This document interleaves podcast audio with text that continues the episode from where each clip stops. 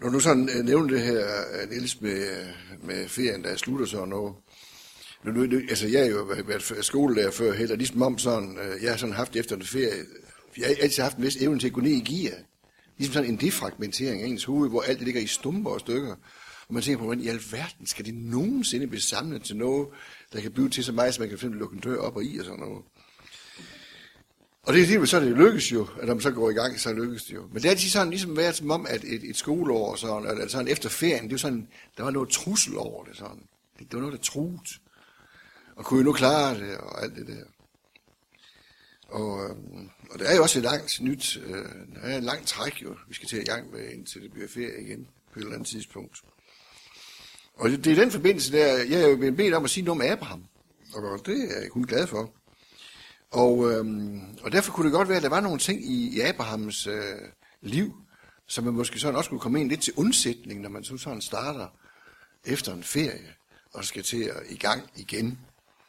Øh, fordi det er jo godt at komme ned i gear. Øh, og især der i kontrasten mærker man jo også nogle gange, hvor travlt man måske har til hverdag. Og øh, også, øh, som du nævner med, når, når et barn bliver født, jamen, der er alting luet væk af, hvad man sige, af sådan det overfladiske. Og op, opleve et barns fødsel, så vil jeg så godt nok inden ved kernen af det liv her, så hvor det er aller, aller stærkest. Uh, hvis ikke det er det absolut stærkeste, uh, man kan opleve. Vi har sådan uh, taget lige et par, par billeder med, sådan lige for at blive lidt klog på, hvor det er, vi er inde af. Se, uh, uh, først, i første Mosebog, altså vi er sådan lige efter Øhm, når jeg skrev Abraham og Abraham, så er det fordi, han, han, han har faktisk to navne. Øh, det første, det betyder ophøjet far, og det andet, det kan komme tilbage til lidt senere. Se, det er allerede første Mosebog, vi render ind i ham. Det er lige efter skabelsen, og, og det, man kalder, man kalder urhistorien.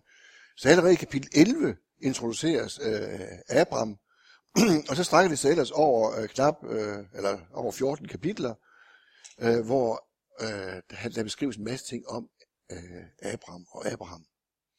Se, øh, det, det er meget sådan, hvad man siger, detaljeret noget af, og alt, jeg kan ikke nå det hele øh, sådan, sådan øh, en halv time tid, sådan en formiddag. Jeg skal jo også lige at se, hvad klokken er, for jeg har ikke noget ur på, så jeg ikke snakker jer ihjel. Øh, godt. Tak for venligheden. Så hvis vi lige prøver at tage det, det, det næste her, øh, så er det sådan, at øh, Øh, at, øh, prøv lige at tage den næste igen, om det er... Øh, ja. Det er nemlig sådan øh, et område her, man kalder øh, frugtbare halvmåne øh, her. Og øh, der er så sådan nogle forskellige øh, konturer på. Se, øh, øh, mange af de øh, landbrugsting, vi har i dag, nogle af de, de dyr, vi øh, har, øh, har tæmmet sådan noget, eller har i vores daller sådan noget, de kommer faktisk fra det område her, fra så omkring en, en 6-8.000 før Kristi fødsel. Så det er altså en gammel kultur, øh, som man har gjort med her. Øh, og øh, øh, det er jo ingen hemmelighed heller, at der, hvor der er frugtbart, det er der, hvor der er vand. Det kunne godt være, at der blev lidt, øh, ændret lidt på det, når jeg sådan tænker på de mindste af jer, øh, de yngste af dem, de må så gå i børnekirke, at når de når sådan øh, 70-80 år, så det kan godt være, at der er rykket lidt på, hvor er det frugtbare hen i, i vores del af verden også. Men sådan så det, sådan så det ud, og sådan ser det til dels også ud stadigvæk, at det er det område der, man kalder det her frugtbare halvmåne. Og hvis vi lige går tilbage til, til den første igen, øh, herovre der ligger der en by, der hedder Ur, det er lidt svært at se, sådan det er ikke det er øh, jordens skarpeste, Øh, og det er der, hvor at Abraham og hans far og slægt oprindeligt var. Øh, Ur øh, var på det tidspunkt sådan, øh, noget af et kulturcentrum, og det var også sådan et kult sted for, for månedyrkelse. Øh, der er jo været alverdens ting, altså det, det ved vi også i dag, folk de kan tilbe alverdens ting. Det er ikke kun det levende Gud, der tilbedes, men alt muligt mærkeligt, folk de kan drive op. Og det er sådan øh, nogle gange mere eller mindre komisk jo. Så øh, på et tidspunkt, og det er altså, øh, den Gud taler til først, det er jo altså Abrahams far, som øh, nogle steder i, år, i min, der den her her han Tera, jeg så lige en norsk øh, bibeleksikon, der her han Tara, men det er jo ligegyldigt. Og øh, han drager så afsted. Og man skal sådan lige forestille sig, øh, hvad man siger, øh, en verden, jeg sagde til nogle børn den anden dag, jeg snakkede med, kan, kan I forestille en verden uden strøm? Det vil sige, at der er ingen fjernsyn, der er ingen øh, Mac, der er ingen øh, iPhone, der er intet. Det lyder godt nok kedeligt, mand. Ja, øh, men sådan var det altså. så alt form for kommunikation og sådan noget, øh, det var, så, så det at drage ud, det var altså virkelig noget, der ville noget. Så de samler, den her familie samler alt, hvad de har, og drager så afsted. Og der, hvor de går op, det er op igennem det her øh, meget frugtbare område her med Øvfrat og Tigris, og så her op til den by, det her Karan, som ligger derop. Og det er der, at øh, øh, de så lever, og det er der, Abraham kaldes af Gud. Og det lyder sådan noget i retning af sådan noget øh, stil her. Øh, jeg kan lige sige lidt om Karan også. Karan det lå ved, øh, ved et, øh, øh, sådan et trafikknudepunkt for handlen mellem øst og vest. På det her tidspunkt, der foregiver sig en del handel. Og øh, jeg har taget sådan en, øh, et atlas med i dag, i dagens anledning, derfor jeg har de her billeder, eller kort. Det er Bibelatlas, det er udgivet af, af Bibelselskabet, og der er så, hvis der er 77 kort i, fra alle mulige tider. Og hvis man nu optager den her slags, så kan man så kigge lidt i det, øh, og købe det. Det koster nok et par hundrede kroner, tror jeg. Men øh, for eksempel altså, gik der her ved, herude ved kysten en, en ret trafikeret vej, der hedder øh, Via de la Mara, altså, havet, altså vejen ved kysten. Og der er sådan øh, altså kort over, hvordan vejene simpelthen gennemstrømmer hinanden. Det var altså ikke E45 med raststelle og alt det der, men det var så øh, stier og små veje, hvor så at de her kamelkaravaner øh, kan komme igennem. Så det er selvfølgelig en, en noget anden tid, men det gør det ikke mindre, om man så må sige, øh, øh, dystert, og de må have tro på Guds kald. De må have vidst, hvem er der tales. Er det ikke bare en eller anden fancy idé?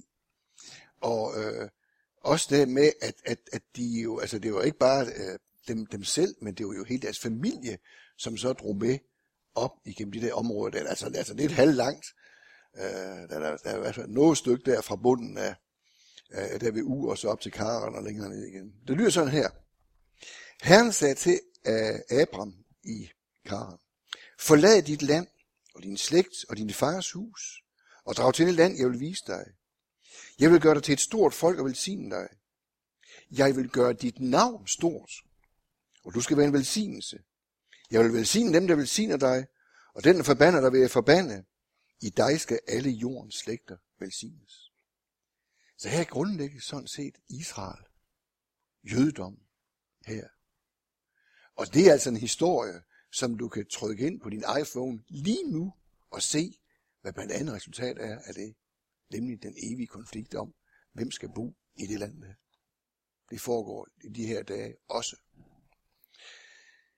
Så Abraham, han, Abraham, han troede så meget på det, han hørte, så han handlede derpå. Øh, og det her med at være velkendt med at kunne høre Guds tale, ja, den eneste måde, man opnår det på, ved at kunne, ved at kunne genkende en stemme, det er selvfølgelig ved at have hørt den jo. Ellers kan man ikke genkende den jo. Og det er måske også noget af det, vi kan lære. Det er jo at kunne lytte til, hvad er det, der er Guds stemme i det virvar, der er inde i knuppen på os. Alt det, der sker. Øh, og øh, vi kan jo ikke gøre noget, vi kan ikke leve på en måde, så Gud elsker os mere end andre, eller mindre. Altså Guds kærlighed til os, den er konstant til alle mennesker. Det er sådan lidt, det er lidt svært ved at fange det her, men sådan er det. Det vi kan prøve, det er måske at leve et liv, hvor vi i hvert fald nogle gange bringer os i en situation, hvor vi kan sådan skælne lidt bedre efter, hey, hvad er der er dig, Gud, og hvad er der ikke er. Så er vi bliver fortrolige med Guds røst. Det vil være katastrofalt. Særligt hvis man har ansvaret for, for andre mennesker, også en familie eller en menighed, eller hvad, at man simpelthen drager folk et sted hen, hvor det ikke går. Det der med, som jeg læste før, hvor Gud siger til ham, jeg vil gøre dit navn stort. I kapitlet inden, øh, altså i kapitel 11, der er det Babelstårnet. Og der står der sådan her. Så sagde de, det er altså dem, der vil bygge Babelstårnet, lad os bygge øh, en by med et tårn, som når op til himlen, og skabe os et navn, for at vi ikke skal blive spredt ud over hele jorden. Modsætningen mellem, jeg vil gøre dit navn stort, og skabe os et navn. Øh, det der med at skabe, skabe sig et navn, det er der så godt nok mange, der bruger meget krudt på nu om dagen, at skabe sig et navn. Og mange gange, så er det også sådan noget med, at hvis man nu hedder øh, Jens Jensen eller sådan noget, Det er fint her Jens Jensen. Jeg har kendt flere, der hedder det. Jeg har jo også selv Jens. Øh, så er det måske ikke fint nok, hvis man sådan skulle slå sit navn op. Jeg husker en gang nogen, øh, en af begrosserer, han, han skiftede navn til Ibenholt. Og det er da også et godt navn. Ikke? Så, men det er jo, navnet det er én ting. Noget andet det er, hvad er det, der gemmer sig bag? Så skab sit eget navn. Og skab og blive stor. Nej, det, det bliver tit til noget, noget et eller andet, der ikke duer. Noget andet det er, hvis Gud vil gøre et navn stort. Det er noget helt andet.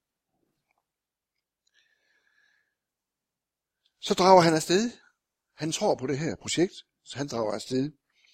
Og øhm, jeg står her, Abraham, øh, Abraham drog gennem landet og kom til Sikems helligsted til orakelegnen. Dengang boede kananæerne i landet. Herren viste sig for Abraham og sagde, jeg vil give dine efterkommere dette land. Det siger han til en, der ingen efterkommere har. Han har ingen børn. Ham og Sarai, som blev på det tidspunkt, har ingen børn. Godt nok kunne han så, og det, det, det, det sker så også, få børn med trælkvinder. Øh, det, var, det, var ikke, det var ikke sådan noget med, det var, det var ikke, øh, det var ikke sådan, øh, øh hvad man sige, usædvanligt, at hvis, at hvis man var en stor mand, og man havde, havde tralle, og, og, og ens kone var ufrugtbar, jamen så kunne man så besvange nogle trælkvinder, og så var det sæsonen. Men det, jeg, det jeg nævne her, det er også, at der, hvor han kommer frem, der byggede Abram et alter for Herren, som havde vist sig for. Og øh, når vi kommer til et nyt sted, når vi indviger vores hus, når vi kommer, hvad er det første, vi gør? Er det som Martha begynder at... Eller er det at bygge et alter for Herren? Øh, efter øh, jeg er øh, her i formiddag, så skal jeg ned til Erik, jeres forholdværende præst, som jo i morgen sammen med Borgel drager til Israel, og skal det være der nogle måneder og, og gøre nogle ting dernede. Jeg har sådan en gave med til dem. Her i min lomme. Det er ikke fordi det er nogen særlig stor gave, men det er sådan en lille, øh, en lille ikon. Det kunne vi jo for eksempel sætte herover. Og når jeg er på ferie, så er jeg sådan, måske ikke lige den her, men sådan en anden, der ligner. Det er det første, jeg gør, når jeg kommer ind, det er at lige klasse den op der, hvor jeg skal sove. Så har jeg som regel også et par nys med i lommen, når jeg tændstikker. Og så på et eller andet tidspunkt, det er ikke sikkert, hvis jeg nu ikke er i rummet, så fyrer jeg det ikke op. Men så skal jeg lave et alter for Herren. Det er det første, det er det første, der sker. Det er fundamentet for det hele. Hvis ikke det kører, så er der ikke noget, der kører ordentligt. Og det kan man jo så tænke over. Hvem i andre traditioner, øh, også i andre religioner, men hvis, hvis nu bliver inden for kristendommen, altså så er noget som i den ortodoxe kirke over i Øst og sådan noget, der får den ikke for lidt med hjemme, altså, og ikoner, jeg skal komme efter dig, der er det altså noget andet, sådan noget pjatværk, man kan have i en lomme. Der er der sådan altså noget, der vil noget, og ungerne, de har bare kyst i konen, ellers er der nogen, ellers får de ryk i ørerne. Og det gør de. Bare i gang her. Det er måske for mig det gode. Tager man til Østen, så ser man bare øh, øh, hjemme altså overalt.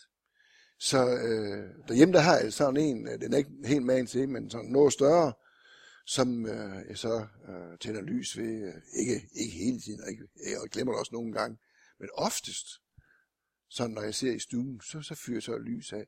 Jeg bliver ikke mere kristen af sådan. Jeg tror ikke, jeg får en bedre plads i himlen eller noget. Men jeg bliver mindet om det. Når jeg sådan ser, nå ja, ja det er det. Det er, det, det er her, vi er. Det er her, vi er. Og ikke et eller andet sted.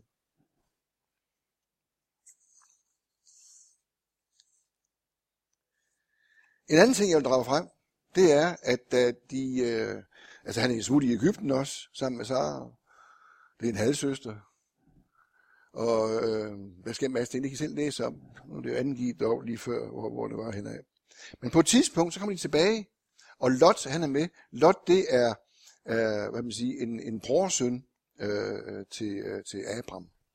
Og da de står der og skal til at gå ind, i, det står her, øh, de skal gå ind i, i det her område, i Sydlandet, øh, så skal de dele det, fordi øh, hyrderne kunne ikke blive enige om, øh, hvem der skulle, øh, øh hvis for der skulle græsse hvor, og sådan noget, gede og ting, altså, det var sådan noget, der ligesom, man kunne opstå en uenighed. Og der står der her, der sagde Abraham til Lot, der må ikke være splid mellem dig og mig, mellem dine og mine hyrder, for vi er jo i slægt med hinanden. Se, hele landet ligger åbent foran dig. Lad os gå hver til sit. Vil du til venstre, går jeg til højre. Og vil du til højre, går jeg til venstre. Lot så ud over landet og lagde mærke til, at hele Jordanlandet lige til Sora var så vandrig som Herrens have, som Ægyptens land. Det var før Herren ødelagde Sodom og Gomorra. Så valgte Lot hele Jordandalen og brød op og drog mod øst. Således gik de hver det sit. Abraham slog sig ned i, Kar- i Kanaan. Lot slog sig ned i Jordanlandens byer og teltede, indtil han nåede Sodoma. Det var altså ikke afgørende for Abraham, hvor de lige blev. Lot, hvis du tager det, så tager jeg det. Og tager du det, så tager jeg det. Og hvis man lige husker, det er tit, jeg har sådan nogle billeder af, hvis ikke det bliver lige nøjagtigt, som jeg har set det for mig, og et eller andet, og nogen har måske sagt til mig, så bryder det hele sammen, og himmeriget styrer i grus med et hul drøn. Nej, det gør jeg Hvordan det lige nøjagtigt bliver, om du får det hus, eller det hus, eller det arbejde, eller det bare arbejde, eller det, eller det, det er ikke det afgørende. Det afgørende, det er, Gud er med. For når Gud er med, så formår han ud af selv den mest kæmpe forvirring og koldbødt alverdens ting, og skabe noget, der kommer til at du. Jeg kan huske, Solvej, da jeg startede på Frydensberg i 95, og så alle jer, jer efterskoleelever far rundt med en anden, spurgte jeg Gud, hvad har jeg gjort dig? Hvorfor er du sur på mig? Der var mange ting i mig. Jeg vil ikke påstå, at det var Guds tale, men det var i hvert fald sådan opfattet jeg, at det, der tager nogle tanker i mit hoved, det var, lad være med at se på, hvordan det er nu, se på, hvordan det bliver. Okay. Og så var det kun én ting, det var at små ærmerne op, og så gå i gang, efter fat med bedste evne. Og sådan er det mange gange. Lad være med at se på, hvordan det er, når du starter med et eller andet. Se på, hvad det kan blive til. Og have det format, som, som, som Abraham havde. Lot, her var hans nevø, det var en eller anden valp. Ah, lidt mere end valp måske. Og som så havde, og det, og det, det er særligt i de yngre år, det skal se ud på en bestemt måde. Når man så når min alder, så er man godt klar over, hvordan det er lidt mere spiller, at det ikke så afgørende lige, hvordan, og derfor er man også hurtigt til at sige, jamen okay, hvis det absolut skal være sådan, så tager du ind i det.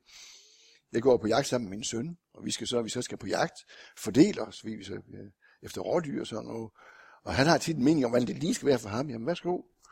Og nogle gange, så er det altså mig, der er den heldige, der, der fordi han har valgt noget fra, så alligevel rammer ind i et, en dum, ligegyldig detalje, men kan være passende alligevel. Jo. Så lad os huske det der med, at øh, det er ikke så afgørende, mange af de der ting. Det næste, jeg vil drage frem, det er Herrens pagt med Abraham. Og det står i 1. Mosebog 15. Der står sådan her, senere kom Herrens ord til Abraham i et syn. Frygt ikke, Abraham, jeg er dit skjold. Det er jo heller ikke nogen dum bemærkning at beminde om af til. Frygt ikke, Jørgen, jeg er dit skjold. Frygt ikke. Det er ham, der er mit skjold. Jeg kan forsikre mig gul og grøn og blå. Det er ham, der er mit skjold. Abraham, øh, øh, øh, din løn skal blive stor, siger øh, Gud til ham. Abraham svarer, Gud herre, hvad kan du give mig, når jeg må gå barnløs bort? Og Eliezer skal være min arming, en han mødte i, i Karan. Abraham sagde, du har ikke givet mig afkom, så min hustræl skal arve mig. Da lød Herrens ord til ham. Nej, han skal ikke arve dig. Dit eget kød og blod skal arve dig. Så tog han ham udenfor og sagde, se på himlen og tæl stjernerne, hvis du kan. Og han sagde, så mange skal dine efterkommere blive. Abraham troede Herren, og han regnede ham det til retfærdighed. Den sidste sætning. Abraham troede Herren, og han regnede ham det til retfærdighed. Det er nok den vigtigste sætning i hele Gamle Testamentet, som overføres til Nye Testamentet. Den betyder nemlig, at al gerningsretfærdighed ophører. Man kan ikke gøre noget, som lægger noget til Guds kærlighed til en, eller trækker noget fra. Troen alene er det, det handler om. Man tror til retfærdighed. Det har Paulus udlagt helt fantastisk i øh, hvad andet romerbrevet, hvis man vil dyrke det noget mere. Så det er jo, det er jo en, en, øh, en fantastisk ting at blive fri for. Det er også det, der er centrum i, i, i Luthers opgør med den katolske kirke. Det var jo, at katolikkerne de skulle gøre en masse ting, og det skal sådan set stadigvæk, simpelthen nok påstå noget andet. Og det skal mange andre kirkesamfund for den sags skyld også. Vi skal gøre en masse ting. Ja, vi kan godt gøre en masse ting. Men frelsen, den handler alene om troen. Der, kan det ikke, altså, der er der ikke nogen, der så har gjort mere eller mindre. Det flytter intet. Frelsen, det er. Det kan så være noget frugterne af ens liv og sådan noget. Det kan være noget andet. Men når det gælder frelsen, der er det at tro Herren, og det bliver regnet til ens retfærdighed. Det er også i den her sammenhæng, hvor at omskærelsen øh, indføres. At alt af mandkøn omskæres. Og det øh, kommer så i, i uh, Nye Testamentet jo til, at det jo så øh, stopper, sådan at det ikke er et pakstegn længere, men det var det på det her tidspunkt. Og det er også i den her forbindelse, at øh, Abraham får navnet Abraham, fordi det betyder, der hvor at Abraham betød ophøjet far, der betyder Abraham øh, ens, en, som er far til en mængde folk. Ikke bare et folk, men en mængde folk. Og Sarah, øh, Sarai kommer til at hedde Sarah. Det er også det sjovt her med, at han skal blive stamfar til en mængde. Det bliver så sagt til en mand på 99. Og ikke fordi man skal sådan tro, at, at, at, at, at Grundtvig, han blev jo øh, far, da han var 75. Så vi snupper lige sådan lige et, et, et segel mere, og så konen var så 90. Og det var til før, man kunne alt muligt med at sidde og hælde ting sammen i glas og sådan noget øh, som man kan nu om dagen. Så det var noget, noget voldsomt det her. Siden så kommer Herrens er på besøg sammen med to engle i Mamre. Og det er i den her forbindelse, og det har I hørt om i søndagsskolen eller første gang, at øh, hele den her, øh, hvor at så at øh, de bliver stillet i udsigt, de her folk, at øh, Sara om et år skal have et søn på ham. Og det lover hun af. At det lever hun af. Og det står her, men herren sagde til Abraham, hvorfor lærer Sara og tænker, skulle jeg virkelig få børn nu, da jeg er blevet gammel? Og så kommer det, intet er umuligt for herren. Og det siges mange gange i, i skriften, også i Nytestamentet. Nogle gange så vindes det om, øh, at for herren er alting muligt. Og øh, jeg synes, der er noget befriende ved at være kristen, ved også at kunne sige, at øh, min tankeevne har sin begrænsning. Det er I godt klar over. Det er ikke altid jeg er. Men øh, det er godt at være klar over det. Min tankeevne har sin begrænsning. Der er større ting for mig, end det jeg kan tænke. Og øh, det er fordi, at hvis man samarbejder, eller ikke samarbejder, men hvis man tilhører den levende Gud, så, så, så er man altså sammen med en, for hvem der ingen grænser er. Det er det grænseløse. Det er enorme. Der er ikke sagt, at jeg selv kan bare skabe, som jeg vil men at for ham er alting muligt. Alle de fastlåste situationer, vi kan havne i, for Gud er alting muligt. Og når man så tænker på, også med Abraham, når man læser historien om ham, det sker jo ikke sådan her jo. Det er ikke fra den ene til den anden. Altså hvis man skal begynde sådan at tælle sammen med, hvor gammel han var de forskellige steder, jeg tror, jeg tror nok cirka, at han var måske 70 stykker, da han når til, til Karan, og, og, og, og så kan man begynde at lægge til, øh, hvor gammel han så blev, så 175 eller sådan noget. Øh, så, øh, så vi sætter det om til vores egen. Nu bliver vi så knap så gamle, måske så sådan små 100 eller 90, øh, sådan en, på en god dag. Jamen altså, øh, tingene, tingene, hvad man siger, altså, det sker ikke altid i samme, i samme øh, sekund. Og det må man altså kunne, kunne vende sig til. Der er jo rigtig mange enkelte dage, vi ikke hører noget om Abrahams liv. Hvordan han var som menneske. Men vi hører om ham sådan i de lange stræk. Hvad er det? Hvad er det, han gør? Og øh, ja, Øh, hele spørgsmålet om Isak og, og Ismail, det var jo sådan, at, øh, at Sara havde den her trælkvinde, som hed Hagar, og, øh, og, og som, øh, hvad det hedder, Gud så øh, får arrangeret sådan, at, at Abraham er sammen med Hagar og får sønnen Ismail. Han er også sådan cirka 30-14 år ældre end, end Isak. Og, øh, og, og det var, som jeg nævnte før, altså målen på den slags. Så er det jo så, at, øh, at, øh, at det her sker med, at øh, herren kom med de to engle til, til Mamre, og at Sara bliver gravid og føder Isak. Og så opstår der en tvist der, fordi øh, øh, hun gør sig også sådan lidt vigtig, Hagar, over for sin, øh, fordi det er jo, det kan vi mænd måske have svært ved at fatte, men, men det, er, det har jeg trods alt fanget, det er, at mor for en kvinde, det er vigtigt. Det er vigtigt. Det stort. Det største. Og når det ikke sker, så kan det være meget pinefuldt og smertefuldt.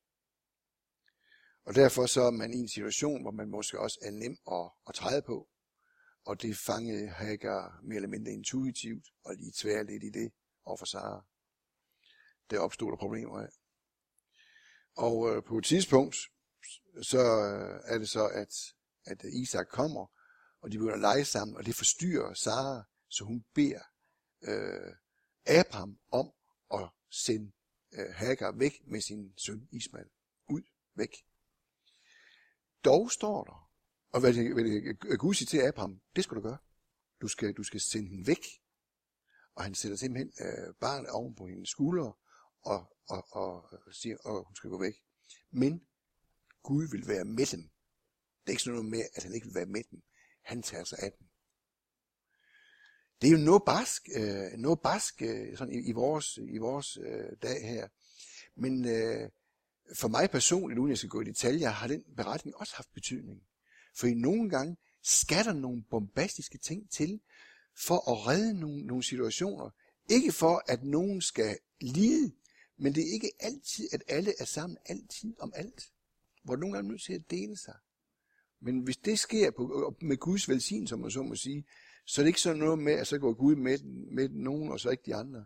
Gud tager sig af alle. Da de gik fra Ur til Karan, der tog han sig af alle. Også dem, der blev tilbage, hvis nogen blev der. Og, øh, så, så Gud er ikke sådan noget med, det er så for mig, og så ikke for de andre. Nej, han tager sig af alt. Også i en familie. Det er ikke kun manden, hvis han er voldsom og har lyst til at skal tjene Gud og hurra og halleluja, så er de andre rødden op. Nej, han altså, tager sig af alt. Så kommer vi jo så til, øh, jeg kan lige også sige det, at, at øh, øh, Abraham spiller jo en vigtig rolle i islam. Og øh, nogen mener jo sådan, at, at, at vi har sådan øh, samme, samme sådan Gud. Det skal ikke minde på i dag, ikke sådan i helt om jeg synes. Men øh, hvorom alting er, øh, Hagar og Ismail menes at være stamfar til øh, islam, eller man siger, hele den der del af araberne. Øhm, så kommer så den der, som er den, den mest kendte beretning, når det gælder Abraham. Det er jo øhm, hans prøvelse med Isak. Og den er der godt nok øh, mange, mange mærkværdige udlægninger af. Øh, på universitetet, øh, det er heldigvis færdig, der havde vi en, øh, der havde vi en øh, øh ham også for, her for et år siden, en hed Truls Nørager, altså som øh, han er lige knap så gammel som mig. Han har skrevet sådan en masse bøger, men sådan en stor, fed, tyk en, om Abraham. Hvor han, og det var en masse ballade, øh, da han skrev det, kan vi huske det for en, en 3-4 år siden. Hvor han simpelthen øh, opfordrer til, at, at Abraham og beretningen om ham skal ud af Bibelen. Fordi han opfordrer til barnemor. Og det kan, det kan undre mig, han, for han er ikke dum, mand. Han er sandelig ikke dum. Men det kan undre mig, at sådan en ret klog mand kan sige det. Ligesom han er simpelthen gennemgribende misforstået hele budskabet med den beretning. For det handler det ikke om. Det handler ikke om børneoffring. Det var ellers ikke u- ualmindeligt på det tidspunkt. Jeg ved ikke, om I har hørt om den øh, afgudte Hemolok, øh, som man offrer børn til. Så, øhm, så, øh, så vi har altså at, at gøre med en Gud, som altså, sætter os på prøve, og øh, det, det, det lyder noget om bas, men der kommer sådan lige et par finesser hen af. Det lyder sådan her. Tag Isak, din eneste søn, ham du elsker, og begiv dig til mor i landet. Der skal du bringe ham som brandoffer på det bjerg, I giver dig besked om. Godt nok noget af en melding. Og Abraham, altså han, han, og det er der, hvor, hvor, hvad man sige, hvor troen kommer til at spille ind. Der tror han mere på sit om så man sige, sit åndelige liv, end han tror på den normale logiske rækkefølge. Opstår, findes der noget i dag? Ja, faktisk. Jeg skrev speciale her i, i øh, efteråret for et år siden øh, om, om, om sjælesorg, hvor jeg havde været fat i ham. Den sygehuspræst, det er Preben Kok, hvis nogen kender ham, over for Vejle. Eller op for Vejle hedder det her. Og han sagde på et tidspunkt i interview, jeg havde med ham, at, øh, at for ham var den åndelige verden mere virkelig end den virkelige verden. Der spærer givet under øjnene når op, at en folkekirkepræst kunne få selv til at sige, sige det. til mikrofonen der. Og det er jo altså ikke helt forkert, at øh, mange gange, hvis vi tager, hvis vi ser den åndelige verden, den fysiske verden, at sådan er det, punktum, det vil vi tit triste og kede af. Men der er altså en åndelig verden over, som, synes jeg, altså ikke fordi man øh, skal rende rundt og, og være mærkværdig, men der er en overbygning. Hvis vi simpelthen ser på, når vi skal dø, hvis vi bare betragter som et eller andet biologisk, der går ind i en kredsløb, ja, så er der ikke meget at hente bagefter jo. Men ser vi, det, ser vi det med det åndelige perspektiv om, hvad der gælder, så er det noget helt andet, vi snakker om. Øh, til næste morgen satte Abraham sit æsel og tog sine to kaler og sin søn Isak med. Jeg tænker tit på, hvad han sagt til Sara. Jeg ved ikke, hvad, hvad, hvad siger I møder til, hvis jeg simpelthen kommer med den melding der?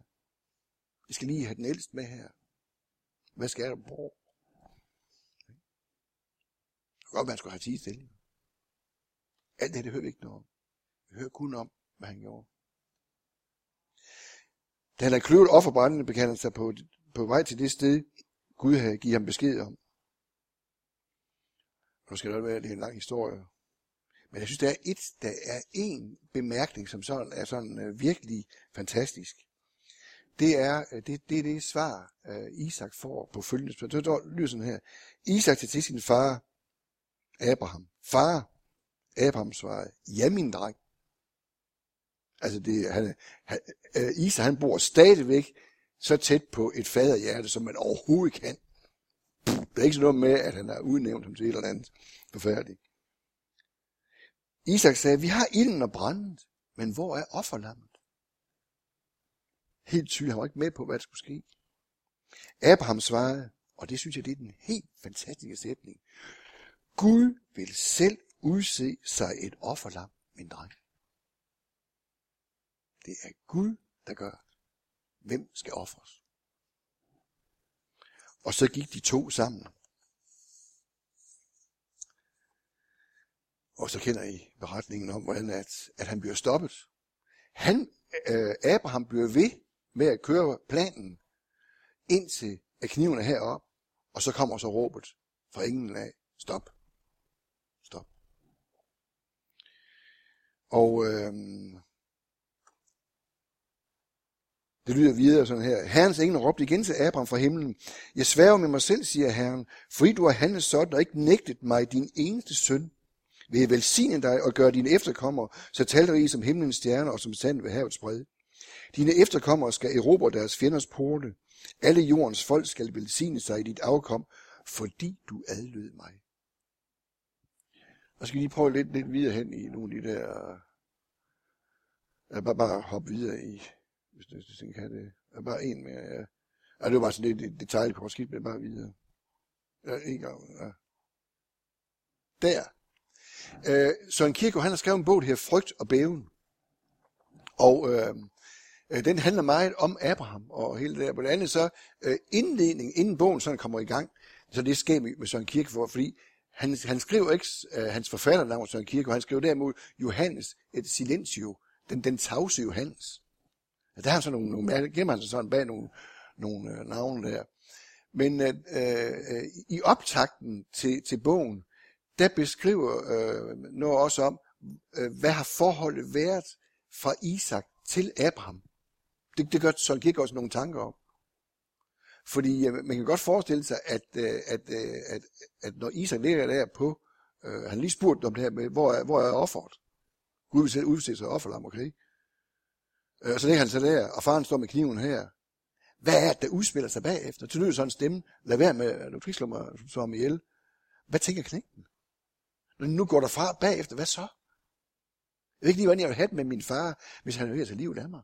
Og i, en, i, for mig at se måske en religiøs fanatisme. Så, øh, så der har været nogle ting der, men altså, i hvert fald når man læser historien videre, så er der fuld opbakning for Isak til sin far. Han er med ham på dødslejr og alverdens ting. Så der er ikke noget med, at de deles. Det har åbenbart været sådan, at det har vendt rigtigt i Isaks hoved også, om hvordan det her det nu var.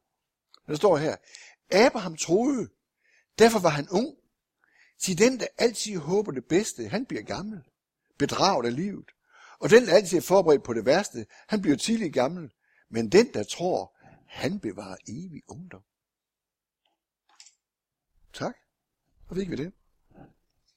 Prøv at tage det næste. Så kommer der her fænomen, her troens dobbeltbevægelse. Og det er så det, øh, noget, som øh, øh, Paulus nævnte også, men, men lidt andre ord.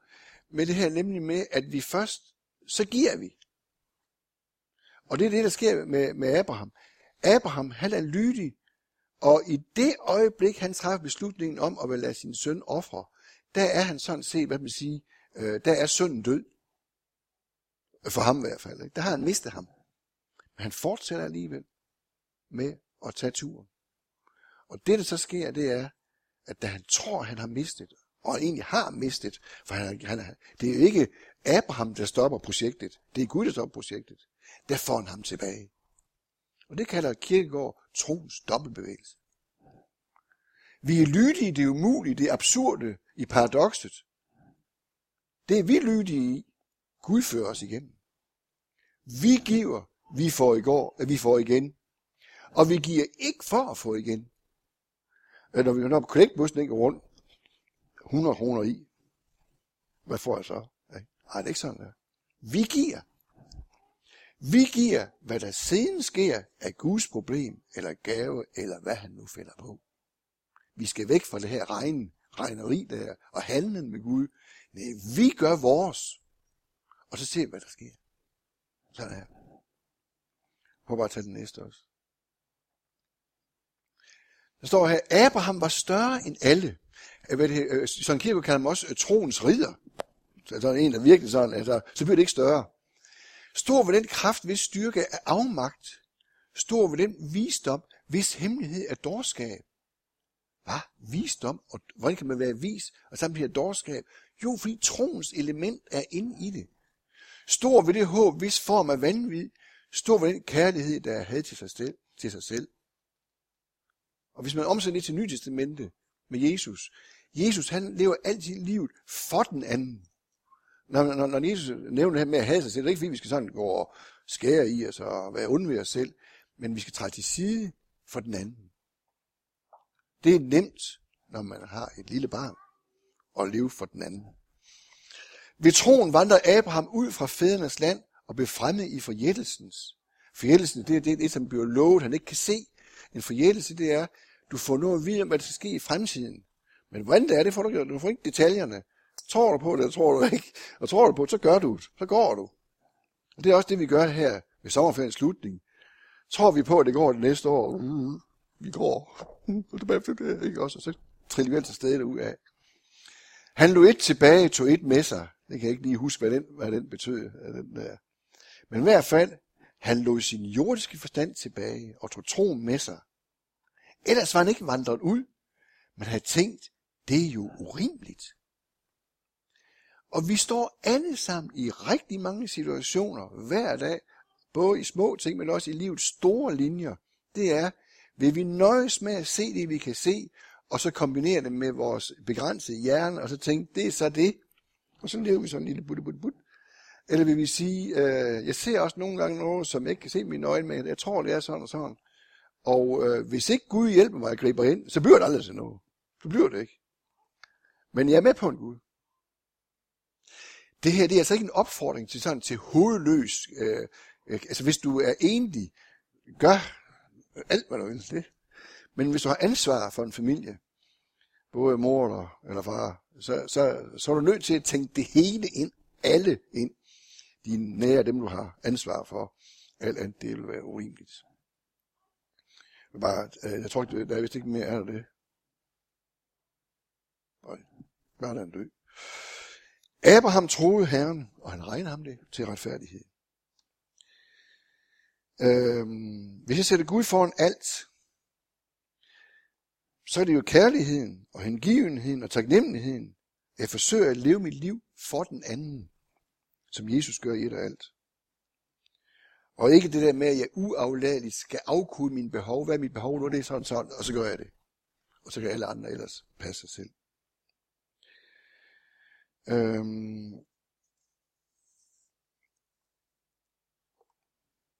Når, når at øh, hvad man siger, det er så vigtigt det her med, øh, med Abrahams beretning, og som Isak, så er det jo det her med, hvad kommer først i vores liv.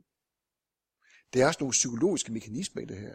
For hvis, jeg, hvis der er noget, jeg vil gemme og putte for mig selv, så bliver det ikke frit mellem Gud og mig. Det bliver først frit i det øjeblik, jeg bare det at sige, jeg offer det hele. Jeg sætter alting. Og den kærlige Gud, der står bag din skabelse, kommer går med dig hver dag, han vil selvfølgelig ikke smadre dig på den måde. Du skal få lov til at opleve troens dobbeltbevægelse. At du giver, og så giver du, uden at tænke på, hvad sker der. Og der vil du opleve, og som også som Søren Kierkegaard siger, i den afmagt der, der får du. Luther skriver et sted, jeg prøver at finde det i aften, jeg kan simpelthen ikke finde det nogen steder, men noget med, at noget det er at miste alt, og få alt tilbage. Og mange gange har vi ikke tænkt det nogle gange, når vi sådan synes, jeg siger op på mit arbejde, jeg kan ikke længere, eller nu er jeg skille, fordi du er ikke mere, eller hvad det nu måtte være. Og så man ligesom sådan, man kaster det hele fra sig. Og så sker miraklet endnu en gang, at så skabes det igen. Ikke fordi jeg er dygtig og fantastisk eller et eller andet. Der skabes det igen, og jeg får et nyt syn på det. Og sådan er det altså lidt. Jesus øh, omkring ham, så er det jo lidt det der med lidelse, død, opstandelse. Man lider i et eller andet, så må det dø. Det må ofres. Og så opstår det igen i en ny form. Sådan går livet hele tiden, mange gange, i små og i store ting. Øhm. Abraham var patriark, og øhm, Gud omtales jo så også som Abraham, Isak og Jakobs Gud. Så er vi altså inde ved, inde ved, ved, ved noget af det, det største her. Og det er sådan svært at sådan skulle sammenligne sig med ham. Det kan man jo ikke, jo vel. Det, det, det går jo ikke. Men der er nogle, nogle af hans måder at være på, som jeg synes, man godt kan. Og det er, og det vil jeg lige nævne sådan, øh, på et par minutter her, det er, hvilken rolle spiller jeg i mit slægtled? Hvilken rolle spiller du i dit slægtled? Altså, nu lever vi altså i 2014. Og en gang, så skal, øh, øh, vi lever her nu og skal tage ansvar for nogle ting. På et tidspunkt, så er der nogen, der skal se tilbage på os. Det skal vores børn. Og vores børnebørn. Og når man læser om en som Abraham, så må man sige, det var godt nok en troens mand. Hvad med mig? Hvordan vil jeg fremstå? Øh, jeg kan ikke sådan, at hvad det hedder, øh, ens nærmeste, det, det vil sige ægtefælder, børn og, og svigerbørn, de ved lige nøjagtigt, hvad man er for en bandit, ikke også? Også efterskoleeleverne, man har levet sammen med. der er ikke noget, man kan ikke, man kan ikke gemme sig. De ved det. De ved det. Men har man valgt, fordi det som, øh, jeg synes det mange gange strander på, det er jo, hvordan, øh, hvad man siger, øh, vi vil så gerne måske, man kan sådan sige, jeg vil så gerne forkynde for min familie, jeg vil så gerne, at de skal være kristne. Og der er nogen, der bruger en masse ord, jeg glem det. Der, hvor du forkynder, det er i din ageren. Særligt, når der er stærk medgang eller stærk modgang. At medgang er det sværeste. Det er virkelig svært at have solid medgang, og så beholde øh, fødderne på jorden. Fordi det, noget af det første, der sker med medgang, det er, tak for mig. Jo, det er da vist mig, der er årsag til det her. Ja, det er det. Det kan være, det er jo, der siger, og selv mig. Ikke? Så det kører rigtig fint. Modgang derimod, op ad bakke, det er langt sværere. Det er langt enklere. Fordi der, der, der, der er man nemmere med at skal råbe sig ud. Men hvordan? Jeg husker, jeg havde en, en, en bekendt, som kom og sagde, at, øh, at, øh, at de var i en økonomisk øh, krise, altså virkelig for alvor i den der familie. Og, og hvad, hvad tænkte børnene? Ikke? Sagde så, I har nu alle tider chance til at vise jeres unger, hvem I virkelig er, og hvordan I vil kæmpe jer igennem det her på, øh, på bedende knæ, og være, være lyt til Gud i stort og småt, og så få det kørt igennem. Det er nu, I har chancen, uden at nævne et ord om det garantere for, at de kigger med over skulderen. Hvad sker der her? Så det er så enkelt lært. Og der, der, der kan vi jo godt sådan gøre op med, med os selv. Vil vi være dem, der sådan formøble det hele og ud med det hele? Eller var vi dem, der simpelthen, når krisen krasse eller det blev for smart, stak næsen i sporet og sagde, Gud, led mig. Gør det. Jeg vil gøre, jeg vil, jeg vil gøre, hvad jeg kan med din hjælp. Abraham byggede et alter for Herren. Og det kan man jo gøre. Tidligt og sige. Det er ikke altid folk, de klapper af. Men det skal jo ikke forhindre en i at gøre det. Mange siger jo også, at hele den her beretning med Isak og Abraham er jo også et billede på Gud og Jesus, som vi ser i Nye Testamentet. Og øh, også troens dobbeltbevægelse i den sag. Jeg tænker også, det er sådan noget på, øh, lige mens vi så sad her, her inden mødet, øh, med faderen i den fortabte søn. Øh, faderen i den fortabte søn har jo også formatet til at lade sønnen gå. Det, det er en anden vinkel på Men da knægten kommer og siger, giv mig et halvdelen af arven, hvad må jeg sige, hvor du er død, og drager afsted, der, der siger den gamle ikke noget. Han udbetaler bare, hvad der er, eller hvad det nu har, har foregået, enten med guld eller hvad han har fået. er stadig Olsen. For jeg var godt klar over, at prøve at hindre ham. Det gik ikke. Det skulle komme frit. Og derfor måtte han ud for enden af grisestien og vende, og finde ud af, at det duede ikke, og komme tilbage. Og da han kommer tilbage, der blev han mødt sådan her, og ikke hvad sagde jeg? Og prøv at mærke til, når I læser den fortabte søn i Lukas 15. Faren siger intet til knægten. Han siger noget til alle andre, men ikke til ham. Han favner ham bare. Og så er der ikke ude. Altså. Ja. Himmelske far, tak for beretningen om Abraham. Jeg beder her om, at du ved heligånden vil minde os om hver især, hvor den beretning kan komme os til undsætning, lige der, hvor vi er i dag. Tak, at du ikke efterlader os faderløse, men at ligesom at Isak havde en far som Abraham, så har vi dig som vores far. En far, som favner os, og som er parat til at sætte alt på spil. Du satte din egen søn på spil for vores, for vores skyld. Det fejrer vi også i nadvånden. Tak fordi, at du går med os.